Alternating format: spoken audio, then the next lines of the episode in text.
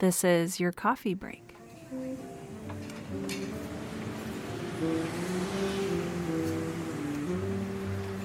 Hey friends, I'm back again this week, and I have with me Cheryl Muir, a media strategist for writers. So Cheryl, welcome to the show.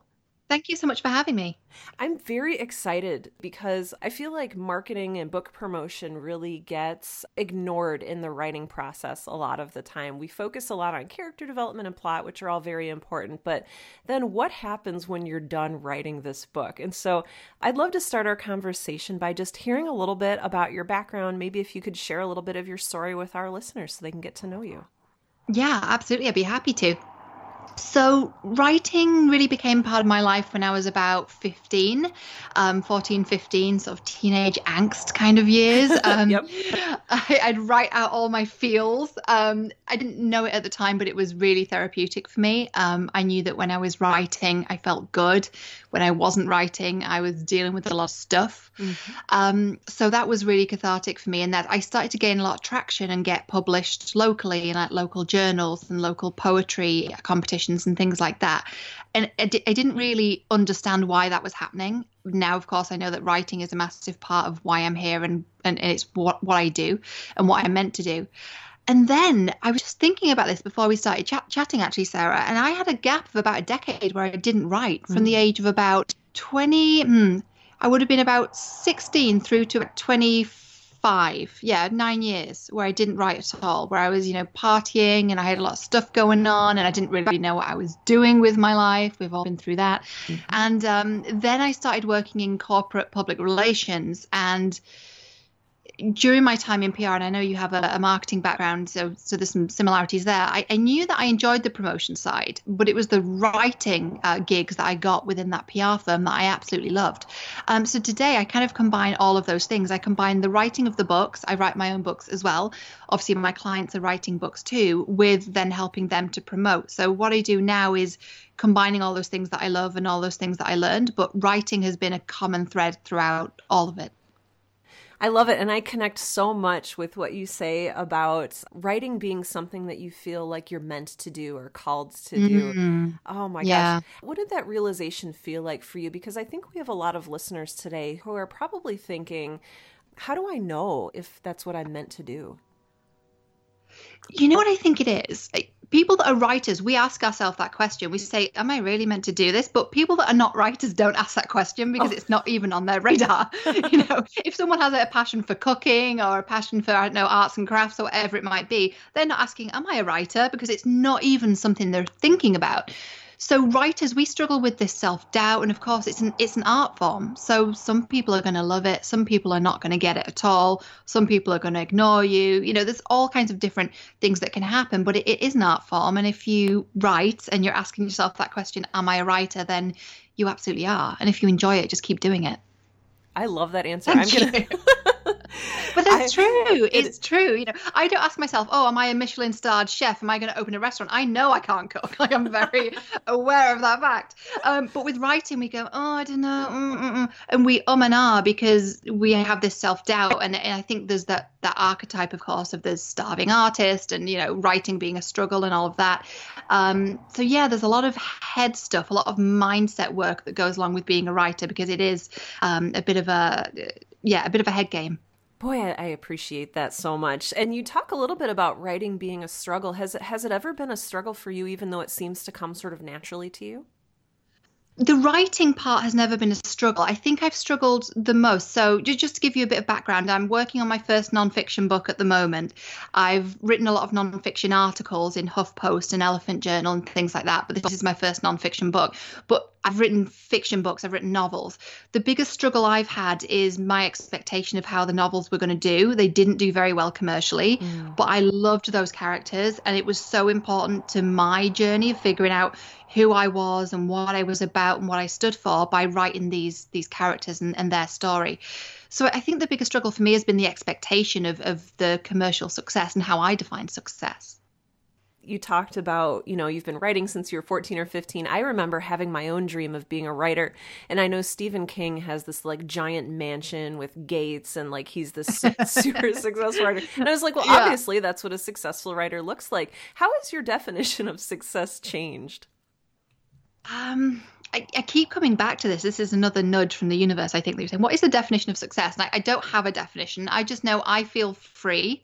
You know, at the moment, as I'm speaking to you, I'm in a cottage about 250 miles from where I actually live. And I have the freedom to run my own business and come here and write and work on my books and do other things. That for me is success, having that freedom and being able to write and being able to help other people who are writing their books. That feels like, it feels good.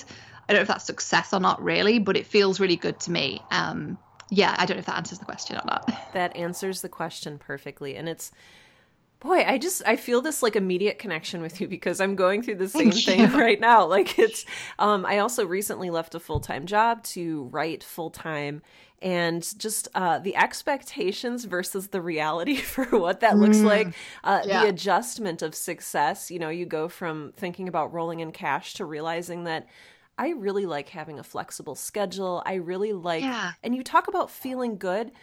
We underrate that. And it's so important just to feel free and be happy in what you're doing. I think that's it. If you feel free and you're free, feel happy, which I do, I think that is success, isn't it? I know I'm thinking aloud. I don't know the answer. But yeah, feeling free and feeling happy is a pretty good start, I'd say. I'd say so too. My gosh. Yeah. So tell me about your novels.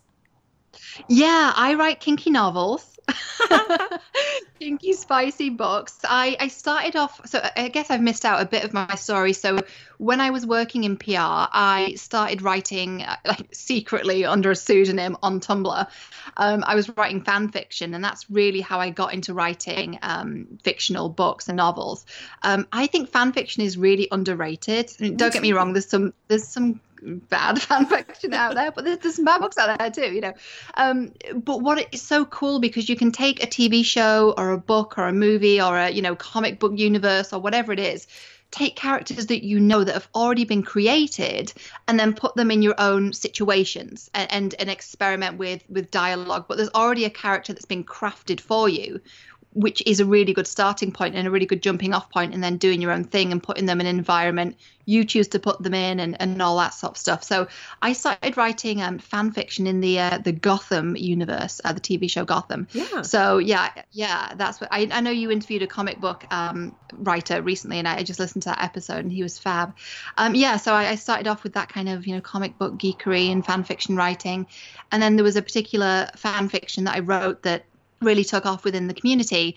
And what I did was I took some concepts from that and invented my own characters. And I invented an assassin and then a British banker, and they joined forces to take down this mob boss. But it started life as a fan fiction, and I don't think I would have actually gone ahead to write a book unless I'd had that idea. I sort of ran away with it, and it ran away with me, and it was never a plan to write a book, but it became a book. And it's something that I really, really loved writing. I just loved writing that book. I love you saying that it ran away with me, because I think that's how all of my favorite things that I've written, like they run away with you, and they take you on this whirlwind adventure, and it's just so incredibly exciting. It's fun, yeah. Oh my gosh. And I agree that fan fiction is completely underrated, and that's how I began too. I had a feeling. I was getting the vibe. I was like, I'm sure she's going to dig fan fiction. I think she's going to get it. I do. I get it. And I know a ton of my listeners, and I know this because sometimes they write in emails or they post on Facebook and say, you know, I'm a fan fiction writer, and they say it like they're a little bit ashamed of it, and it's that's where you start. It's where you start. And I love that you say you started experimenting with these characters that had already been created. It's a safe place to begin. It's a great place to begin. So, yeah. I think it's fabulous. You know, if people are wanting to flirt with writing a little bit, taking a TV show or a movie or whatever that you're already really into, it just makes it so much easier. You're not having to go through character development. It just gives you instead of having a blank slate, which can be quite tough for a lot of writers and authors starting out, instead you have these little pieces that you can put together, if that makes sense. It absolutely does. Oh my gosh, I love this. And so you talked about PR for writers and getting your book out there. You write a book. What is your next step? Like what is the very first step into this new world? What I always start with any of my clients, and most of my clients write nonfiction. I imagine a lot of your listeners are writing novels and fiction, which is a little different. But what I always start with is why are you writing this book? And that might sound like a really obvious question, but when you understand what your intention is, then you can make a decision on the promotion. Like, you might be just writing the book because it's a bucket list thing and you love these characters and you just want to publish the book and then see what happens, in which case you don't need to worry too much about promoting it. But if you are doing it because you want it to be the start of a career for you, you want to get your foot in the door, you want to ultimately get a book deal, and or you want to then build revenue streams around it, then it's a slightly different approach. So I always start with why, because then when you know why you're doing it, you know what your outcome is, and then you can see where you are, where your outcome is, and then you can design the steps in between. That's a really good place to start. I did content strategy for years for websites, and that's exactly the same question that I started with on that side of things. Yeah. It's a great strategic place to start. Yeah, like, why are you doing this? What do you want to get from this, right? Yes, and you sort of touched on realistic expectations. I don't know if there is a ballpark that people can expect when they start slogging through PR and marketing and promoting their book. What does that realistically look like? Oh, that's a really good question. For me, I'm going to be completely honest and say my first novel sold about 100 copies, and I was absolutely devastated because I thought it was going to be like the next 50 Shades of Grey. I was like completely convinced in my mind, this is like the next big thing. Are you kidding me? Like, this is going to take off. I'm going to be living in this big house. It's all going to be amazing. Uh-huh. It's going to be made into a movie, like, the whole thing. But what I know now is the reason why I had to think that is because at the time, I'd like to think I'm a little different now, but at the time I was so caught up in my own ego that I almost needed to believe in that to fire a rocket under my butt and ultimately get the thing published. Otherwise, I might have been like, well, it doesn't really matter whether I publish it or not. But because I had these I don't know, illusions of grandeur or ambitions, however you want to call it, because of that, it really pushed me to publish it. It wasn't successful, but as I've learned, it wasn't meant to be. That wasn't the point. I was meant to write it to really just have that experience of publishing books, and now, of course, I do that work anyway. So as far as expectations, I wouldn't ever want to give someone a number, but I would start again with that question of why, and then set your expectations around that. If you want to go the route of getting a book deal, your publisher may have some expectations in terms of how many you sell, and then you are promoting quite heavily, but it may not matter for some people how many they sell. If you're writing a trilogy or, a 5-8-part series, it might just be let's get the first book out and then see what happens. So it's really tough to say what to expect, but I would say expect the unexpected, because I was certainly quite surprised my book didn't sell as well as I thought it would. I appreciate that. Yeah, that's just the truth. That's just the truth. Oh, man. So book promotion. I think a lot of writers say, oh, I don't want to be salesy. I don't want to turn off my readers. I don't want to sell out. What would you say to writers who are sort of in that mindset about book promotion? What's really interesting about that is the people that I work with, they're in the nonfiction space. So a lot of them are like coaches, healers, therapists, people that really want to help. And they have the exact same thing of, even when I'm promoting this book, I don't want to feel like I'm selling out, like I'm selling my soul to sell the book. So I would say then is just share parts of the book, share what you're excited about. Obviously, if you have a book deal, there's going to be stipulations of how much content you can share from that book. And that might be in the contract. But if you've self-published, just share the story, share the parts that excite you, share excerpts, do little Facebook Lives, do readings on Facebook Live, which I know terrifies most people. Yep. But share sections of it, and share, if you're writing this book, you're obviously really passionate about these characters. So just talk about that, talk about your passion. And just at the end of your post on Facebook or Twitter or whatever it is, or Instagram, just underneath be like, find the book on Amazon, and then, semicolon or arrow emoji. Here's the link to Amazon, right? It doesn't even need to feel like selling. Just talk about it. Because if you wrote the book, you're passionate about it. So just talk about it. It doesn't have to feel like selling. You can't see me, but I'm nodding and agreeing with you so much right now. Thank you. Yeah, people are drawn to people who are excited about things. And I've found that in my own sort of marketing experience. I found that in my own writing experience and podcasting and all of this. People are naturally drawn if you're excited about something, and you don't have to say, buy my book. That gets a little repetitive. What sort of avenues? You mentioned Facebook Live, which I agree is, I think, probably fairly intimidating for many writers, as many of us are introverts. But what sort of avenues should we be looking down for book promotion? Is it like Facebook Live? Is it social media? Is it, do we need to have a big ad spend? What does that often look like? Yeah, it depends. It depends on your genre. It depends what you're writing. But the question to ask is, who are my readers and where are they? Where are they hanging out? Where am I going to find them? And then go there. So that might be, I know there's a really big, collective of romance readers on Instagram. So, okay, what hashtags are those people using? How do I get my book in front of them? Go where your readers are. So it becomes a bit of a, it's almost asking yourself the question, okay, I've written this book. I love this book. If I was the reader though, and not the author, where would I go to find a book like this? What hashtags would I use? Where would I be on social media? Who would I be following? That kind of thing. And then just position yourself in front of them where they are.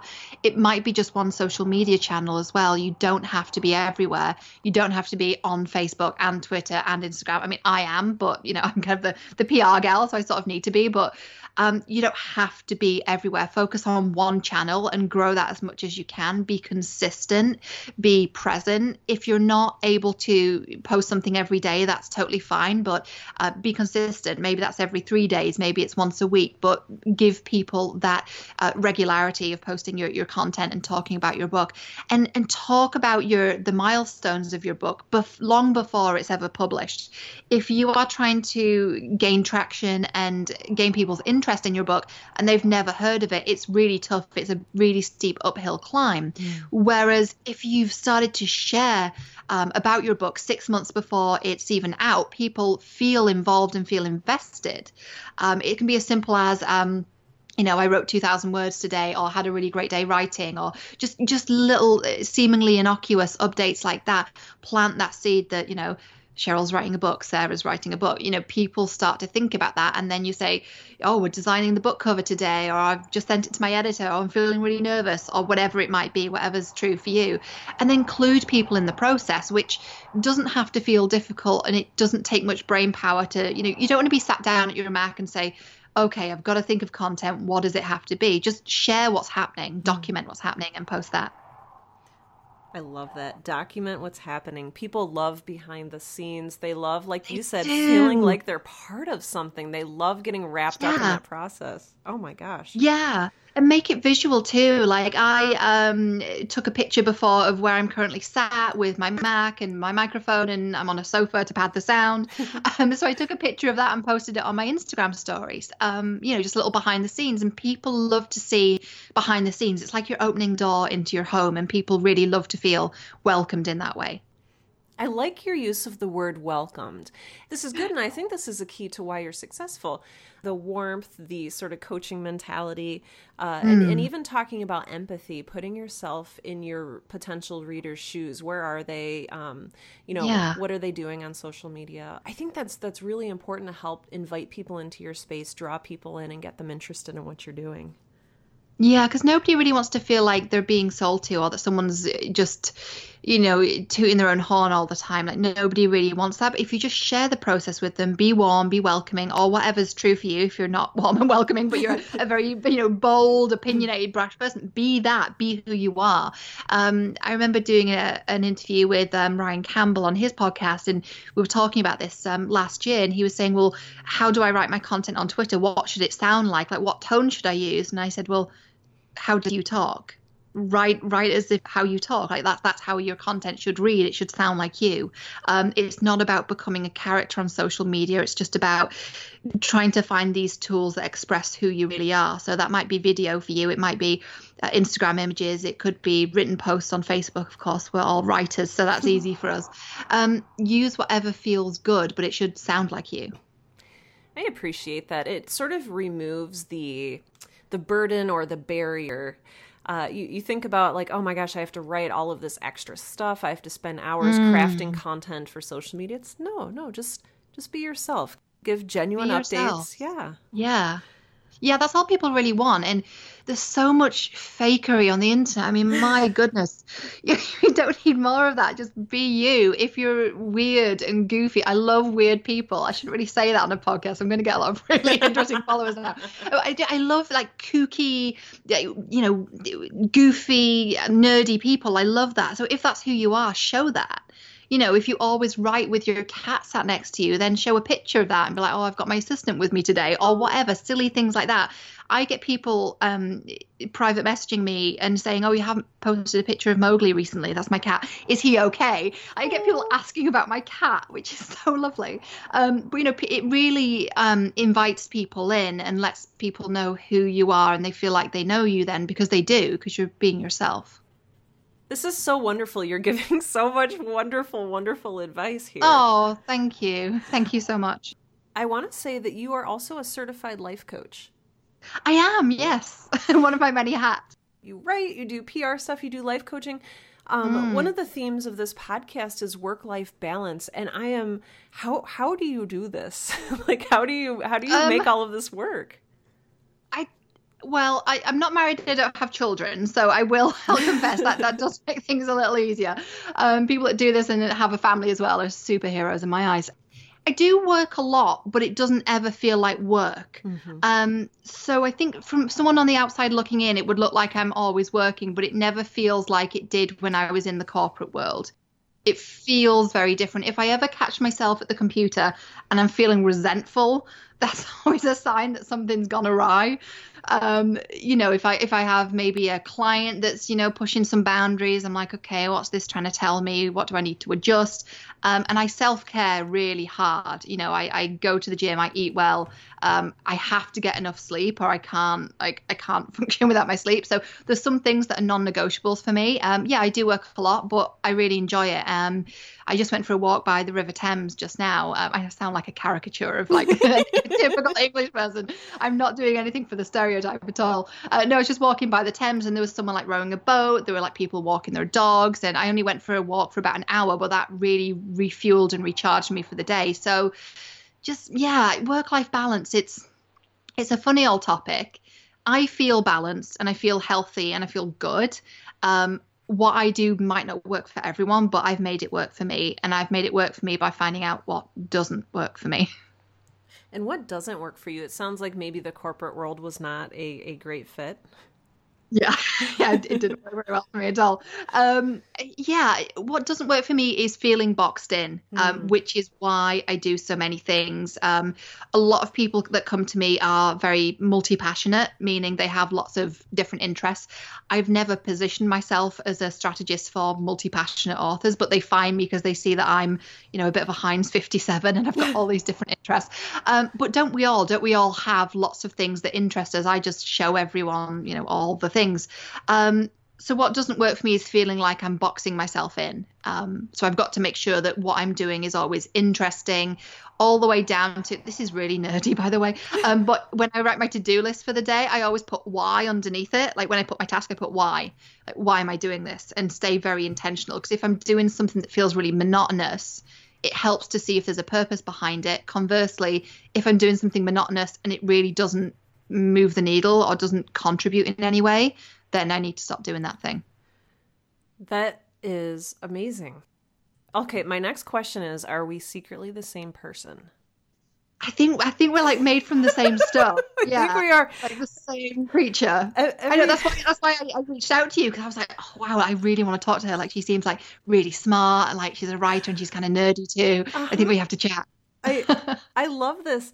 Having a why or a reason next to everything, because I'm the same way. I work off of task lists every day and try to keep things in balance, but I have a really hard time prioritizing and understanding if what I'm doing, like you said, moves the needle or is important or significant. And so I feel like this is turning into like my own personal gab session here, so I should...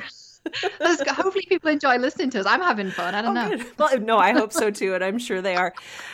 Going back to the whole PR thing, at what point should authors or writers think about spending money on advertising, or should they be thinking about that at all? I don't use advertising as a tactic because it's not really the PR way. I think you can gain, or I know you can gain a lot of traction from social media alone. Again, it comes back to the reason why you're doing what you're doing, and it depends whether you're writing fiction or nonfiction. I will tell you, though, one of the biggest mistakes I see new authors make, which is they either don't promote at all, or when they are promoting, by promoting I just mean the sharing that we talked about previously, they're either not doing that at all, or they're being almost too salesy, and you just see someone's Twitter feed, and every hour they're tweeting out, buy my book for 99 cents, and it's just like that repeatedly.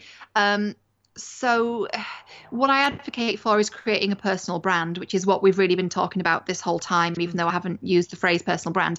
It's having a headshot like yours, your headshot with the mug, with the Right Now mug. Like, that's personal branding, right? It shows who you are. It gives people an idea of what you do. So it's using like visual cues in photography. And I do a whole thing on this when I work with people one-on-one. But images are really important. So you have to almost, if you really want to succeed as an author, I hate to say this, people are not going to like this and be very unpopular.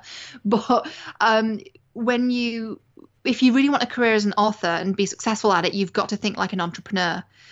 And entrepreneur doesn't have to sound really dry or really boring, or conversely really aggressive and masculine, but you do need to think about this strategically and say, okay, so if I'm going to spend, I don't know, $2,000 on an editor, am I going to make that back in my first book in royalties? Possibly not, but it's an investment. Okay, so what can I learn from that editor that I can then use for books 2, 3, 4, and 5? So I make it back over time, so it becomes an investment, not just sinking money into the hole, right? So that's what I mean by like that entrepreneurial sort of mindset, thinking about it as not just a hobby, but something that you can do and that will support you. If it's what you're really meant to be doing, how do you make it work for you? Can you have other revenue streams? Can you start a business helping to coach authors? Once you've got a book or two under your belt, you're already, 2 years ahead of people that have never wrote a book. So then can you work with the people that are thinking, I want to write a book. I've no idea where to start. Okay, great. I do, because I've been through the process several times. So let me help you. Right. So it's thinking about it that way, because I don't know what your experience has been, but with mine, like royalties, I could not pay the rent off royalties alone. So, you've got to think about it. And what I will say is, if people want to stay in their day jobs while they publish a couple books, that's entrepreneurial too, because you're making that decision of, this is what I need to do to support myself right now. And there's no shame in that at all. Absolutely. I can't say anything more, but absolutely. I went off on a mad tangent. I don't even remember what the question was. I think the question was about PR. This is great. Yeah, like you have to have that mindset of, okay, how am I actually going to make this work if it's not, and it might just be a hobby for people. They might just want to stay in their day job and be really, it depends. Okay, I'm going to get life coaching now. Okay. It depends. It depends what motivates us and what our beliefs are. So if I really value freedom, for example, if that's one of my top values, which it is, I'm going to put that above everything else. Other people might value security and stability. So they might want to stay in their day job, for a good number of years and write their books. And they know that their purpose is writing books, but they stay in the job to support them. And that's fine too. So it's just deciding what works for you and how you're good. As long as you keep writing, that's the main thing. Oh my gosh, absolutely. If people want to work with you, if they want to buy your books, any and all of the above, what do they do? Where do they go? Sure. So they can find me on all the social medias. That's Facebook, Twitter, and Instagram. And my handle is @CherylJMuir. And you can also find me on my website, which is CherylMuir.com. Wonderful. I will be sure to link to all of those in the show notes for today's episode, as well as include, gosh, several of these. You are so quotable. You just thank you. I've never been called quotable before. The PR person in me really loves that. Well, I want to make like t-shirts with your quotes on them. They're just so great. Let's have a joint venture. That sounds like a good opportunity for us both. I agree. Oh my gosh, but Cheryl, thank you so much for appearing on the show today. You are a national treasure. You are, I don't even, well, I guess international maybe, since you're across the pond. I will be telling the Queen. I'll see if I get an invite to the royal wedding. I doubt it, but I'm going to try. I'm like, national treasure. It says on my t-shirt. Do your best. I'll see what I can do. Thank you so much for appearing on the show today. Thank you for your wisdom. Thank you for your honesty. I know my listeners are going to be so grateful for your expertise. Oh, it's my absolute pleasure. Thank you for having me.